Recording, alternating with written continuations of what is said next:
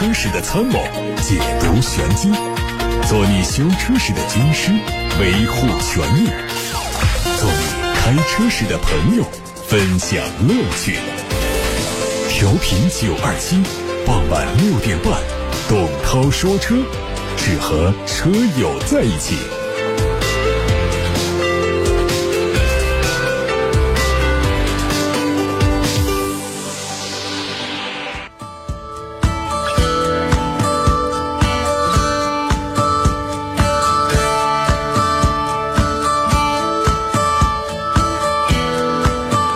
各位晚上好，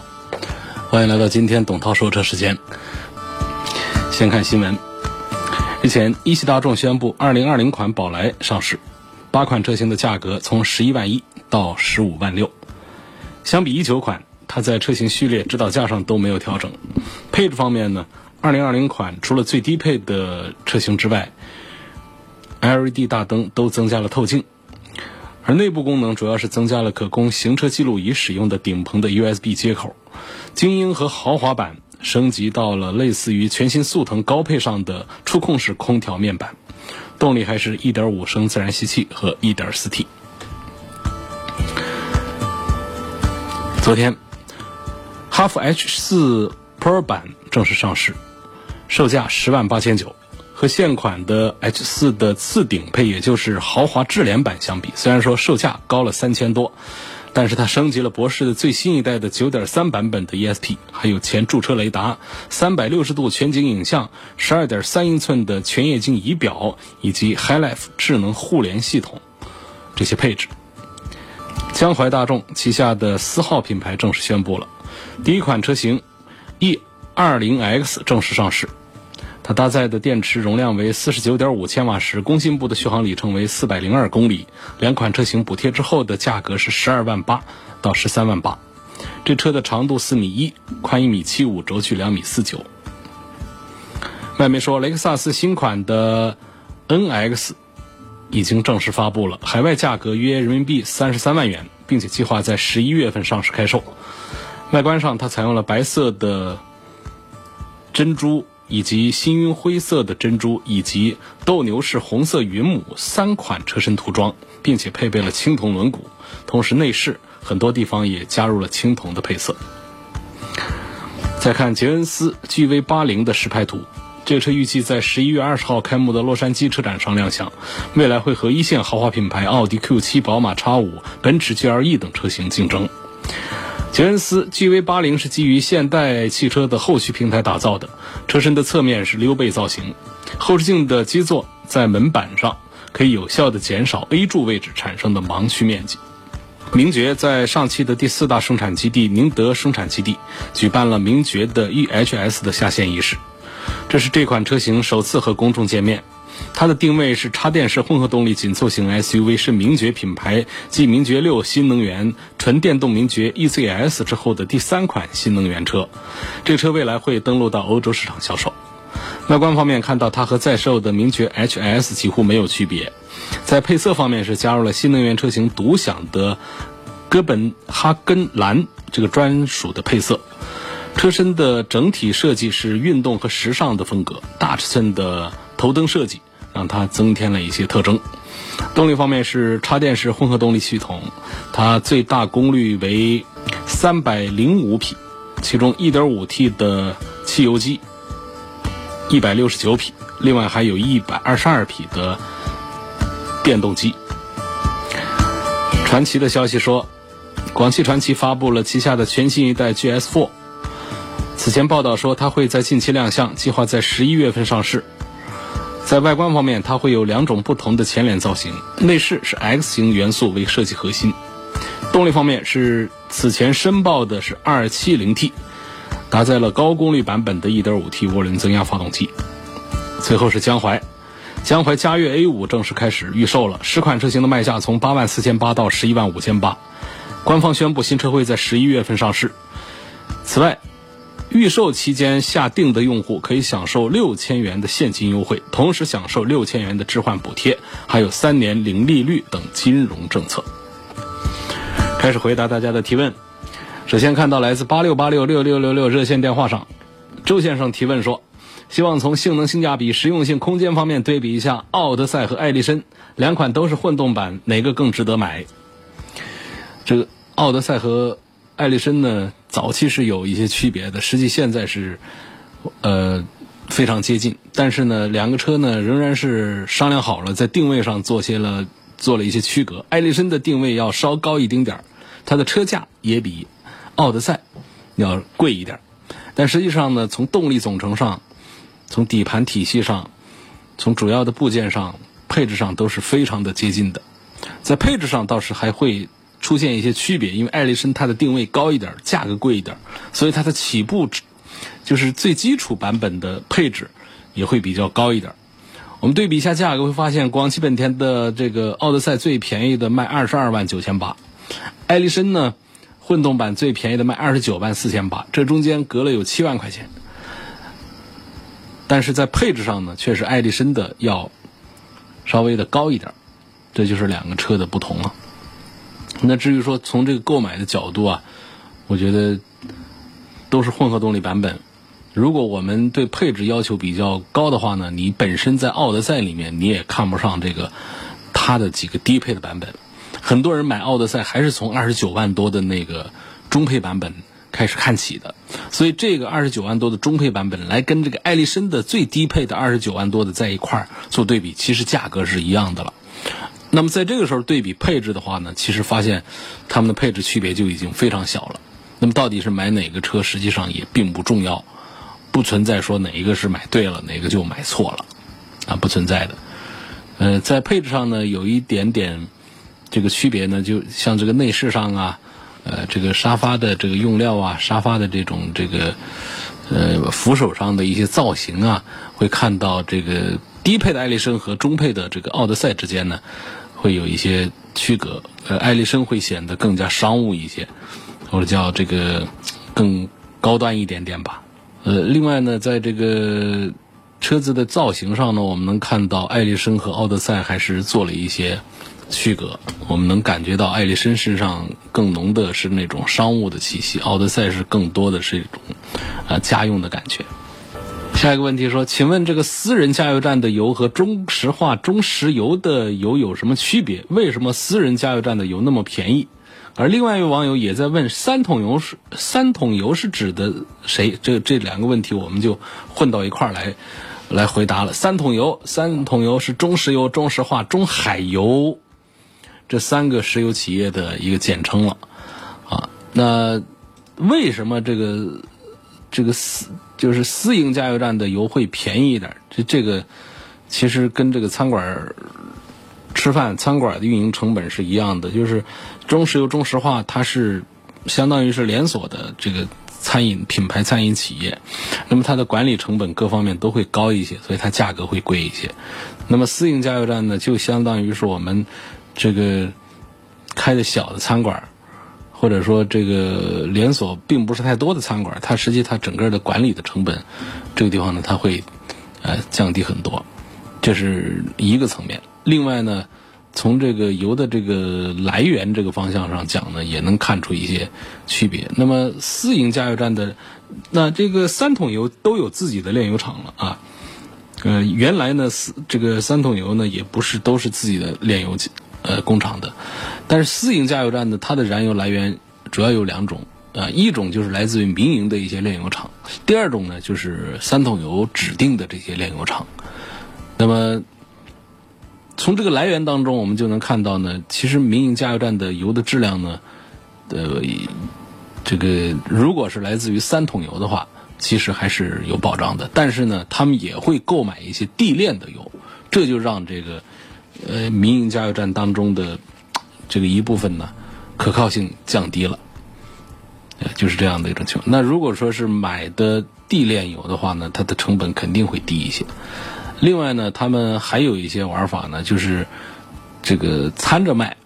就是他会把这个三桶油的指定炼油厂和地炼的油混到一块儿来，这样也可以把这个成本把它降低。但是我们在用车的时候，实际上是感觉不到这个区别的。还有一点呢，就是这个，在有一些黑心的加油站，它可以把价格打下来，就呃做的这个更低了。比方说，呃，这个用一些技术手段把这个加油程序做一些改写。呃，加油机显示你加了五十升油，实际上你的油箱只加进去了四十八升等等，这种做法也可以让它的单价把它给打下来。所以，总之呢，就是三大方面吧。这最后说的这个是一个道德层面，可以降低它的成本啊。第二个呢，就是来源啊，参着搞，有真货有假货，这不叫假货吧？地炼油只是说成本低一些，呃，可能品质上会呃。可靠度要差一点，它和这个三桶油的炼油厂混在混在一块儿，这样可以降低它成本。还有一个就是管理成本，包括人员工资啊、网点布置啊、整个的管理体系啊、这个建设各方面、硬件软件这个方面，这个私营的加油站它都可以控制的更低一些，所以它在油价上就会便宜一些。啊，就这么一个情况吧。下一个朋友问这个日产的轩逸啊，它的故障率高不高？有哪些通病？说实话呢，日产的轩逸相对于本田的思域和丰田的卡罗拉、雷凌这些竞品来讲呢，它还就算故障要多一点的。呃，那么这几年下来呢，在我们轩逸的车主当中呢，形成的一个不太好的一个口碑呢，就是说它的变速箱和发动机呢，呃，包括减震，那还是有一些毛病爆出来。呃，这个像这个变速箱，变速箱有口哨声啊。啊，这个我看想想想还有什么口哨声，包括那种呃液压传感器开关的故障啊，呃这些问题。然后发动机这边呢，有一些这个这个温度保护啊，因为它这个搭配 CVT 变速箱的轩逸呢，因为这个温度保护功能的介入呢，发动机的转速有时候会被限制，所以在一些。低温的情况，或者说在一些高温的情况下，会出现这样的一些问题。然后就是仪表板上的这个这个警示灯啊，这个非正常的这种点亮等等，包括底盘体系呢，像说说到这个减震器过早漏油啊，这也是他们家有过的一些报告。你看看，其实相对于讲本田、丰田的几款竞品呢，它也不是说没毛病，但是跟这个轩逸在一块就显得要。呃，清爽多了。有网友问到了，说今天也就是九月三十号上了高速公路，那么到了明天零点之后下高速公路，到底是该不该交这个高速公路的通行费？查了一下权威的解读，这个是免费的。一句话说呢，就是高速公路在节假日期间免费的计算的节点是以出站。出高速公路的时间，在不在免费期间来决定的，就是从十月一号的零点到十月七号的二十四点，这期间出高速公路的收费站都是免费通过的。所以这种算法呢，相对于前后的这种时间的交叉来说呢，是出现了一个呃补偿的这么一种情形。相对讲是比较公平。提醒大家，高速公路的免费是以出高速公路的时间点为准，就是出高速公路的时间点，如果是在免费的时段，那就是免费的。另外呢，还要补充一点，这个在免费期间呢，车道通行的规则，有一种情形它是不放行的，就是人工车道进去，然后从 ETC 车道出去。这个是不能放行的，因为没有入口的信息，出口的栏杆机呢，它不会抬杆，车辆不能正常出站，所以必须要选择人工车道来通行。其他的情形都是可以免费通行，那包括了 ETC 进、ETC 出、人工进、人工出、ETC 进、人工出，这都是可以通过的。而人工进的没有入口信息，啊。这个出口栏杆机在 ETC 车道出的话，它就不会抬杆，车辆不能正常的出站。就是要提醒大家，在十月一号到七号，咱们全国的高速公路免费通行这个期间呢，大家上高速公路走的时候要注意的一些规则和事项。有网友提问说：“什么叫车联网？”这个这是一个。也是一个挺大的话题了。车联网其实最早呢是要从物联网这个概念来说起，万物相连的互联网啊，把家里的电视机啊、电冰箱啊、空调啊、窗帘啊什么都跟手机连起来，这这简单理解，它叫一个物联网。最早是比尔盖茨这些人提出来的，然后后来又提出了车联网。就是说，实现车和车、车和路、车和人、车和传感设备交互，啊，实现这个车辆和公共网络通信的这种动态的移动通信的系统。呃，说到底，它是个通信的系统，所以它不是那么简单的说我们可以蓝牙电话，这个就是车联网，这肯定不对。或者呃，这个也也说的。或者很简单的说，我车通过这个手机端可以查看到自己车辆的状态，说这就是车联网，这也太简单了，啊，不够全面。呃，它就包括了开空调，就人不在车上开空调、播音乐、控制车灯、划定行驶范围，呃等等，包括这个车辆的一些安全的一些功能、动力操控这方面的一些配置，这些功能。它都是一起开发出来，包括车和车之间的这种对讲通话，啊，还有这个，比方说车和这个信号灯之间的路口的信号灯之间的这种通信等等，这一些一起，呃，这样的功能在一起叫做车联网。当然说，这说的也不全面，应该说还有更多的功能会被呃开发出来。因为就像智能手机，我们前几年谁知道手机还有这么多功能？现在就有了。那么车联网将来应该是有非常大的发展空间。下面看到的一个问题是如何辨别真假优劣太阳膜？汽车太阳膜。呃，这个太阳膜呢是一个俗称，真正的称呼应该叫做汽车窗膜或者叫汽车隔热膜。呃，那品牌现在是非常多，有人说市面上上万种。呃，这包括很多的品牌太阳膜，呃，也包括了一些傍大款、傍品牌的这个垃圾产品，假冒伪劣也非常的多。所以说，太阳膜当中啊，假货比真货多得多。我们常常听说的一些品牌，那些大品牌假货就是最多的。那像量子膜、龙膜、强生、三 M，是不是大家都经常听说？就这些牌子，假货最多。那相反，那些大家没怎么听说的牌子，它倒是造假的，倒更少一些。倒不是说大家都不要买这些品牌膜，而品牌膜你要找到出处之后，买对了，它的品质还是有保障。那么这些小品牌的，尽管它不是假的，呃，是他们自己家生产的，但是呢，它的品质、它的质量也不一定有保障。这是太阳膜的一个。一个现现状，一般来说，我们买车之后，卖车的地方都会跟顾客，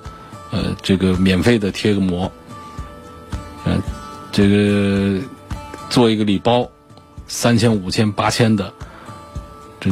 太阳膜啊，在我们买新车送的这个免费礼包里头啊，所占的比重是很大的，这个让大家觉得很开心，觉得自己反正是刚需，是需要贴太阳膜的嘛。我到外面去得花大几千呢，我在这儿这个礼包里面也贴了也好，呃，但实际上呢，太阳膜的成本是比较低的，很多的所谓是品牌 logo 的呃原厂膜，实际上呢，它都是两种情况，一个就是品牌厂家专门定制的低端的膜，啊，给到这个一些这个渠道来销售，还有一些。整车销售单位呢，就直接进货，这个假冒伪劣的，或者是小品牌的一些太阳膜。所以，总之呢，那个大礼包里面的这个太阳膜呢，基本上，这个就你说它值钱的话，恐怕就应该不算。呃，怎么辨别这个真的假的这个太阳膜呢？这我觉得真假应该是比较好辨别，但是优劣的话呢，就要借助一些设备来。呃真假其实是。比较容易看清楚，比方说，看清晰度啊，劣质的太阳膜从车里往外看，它会有一些雾蒙蒙的感觉，通透性、透视性不好。有的店方呢会给一个解释，说这是刚贴的，呃，里头还有水分没干，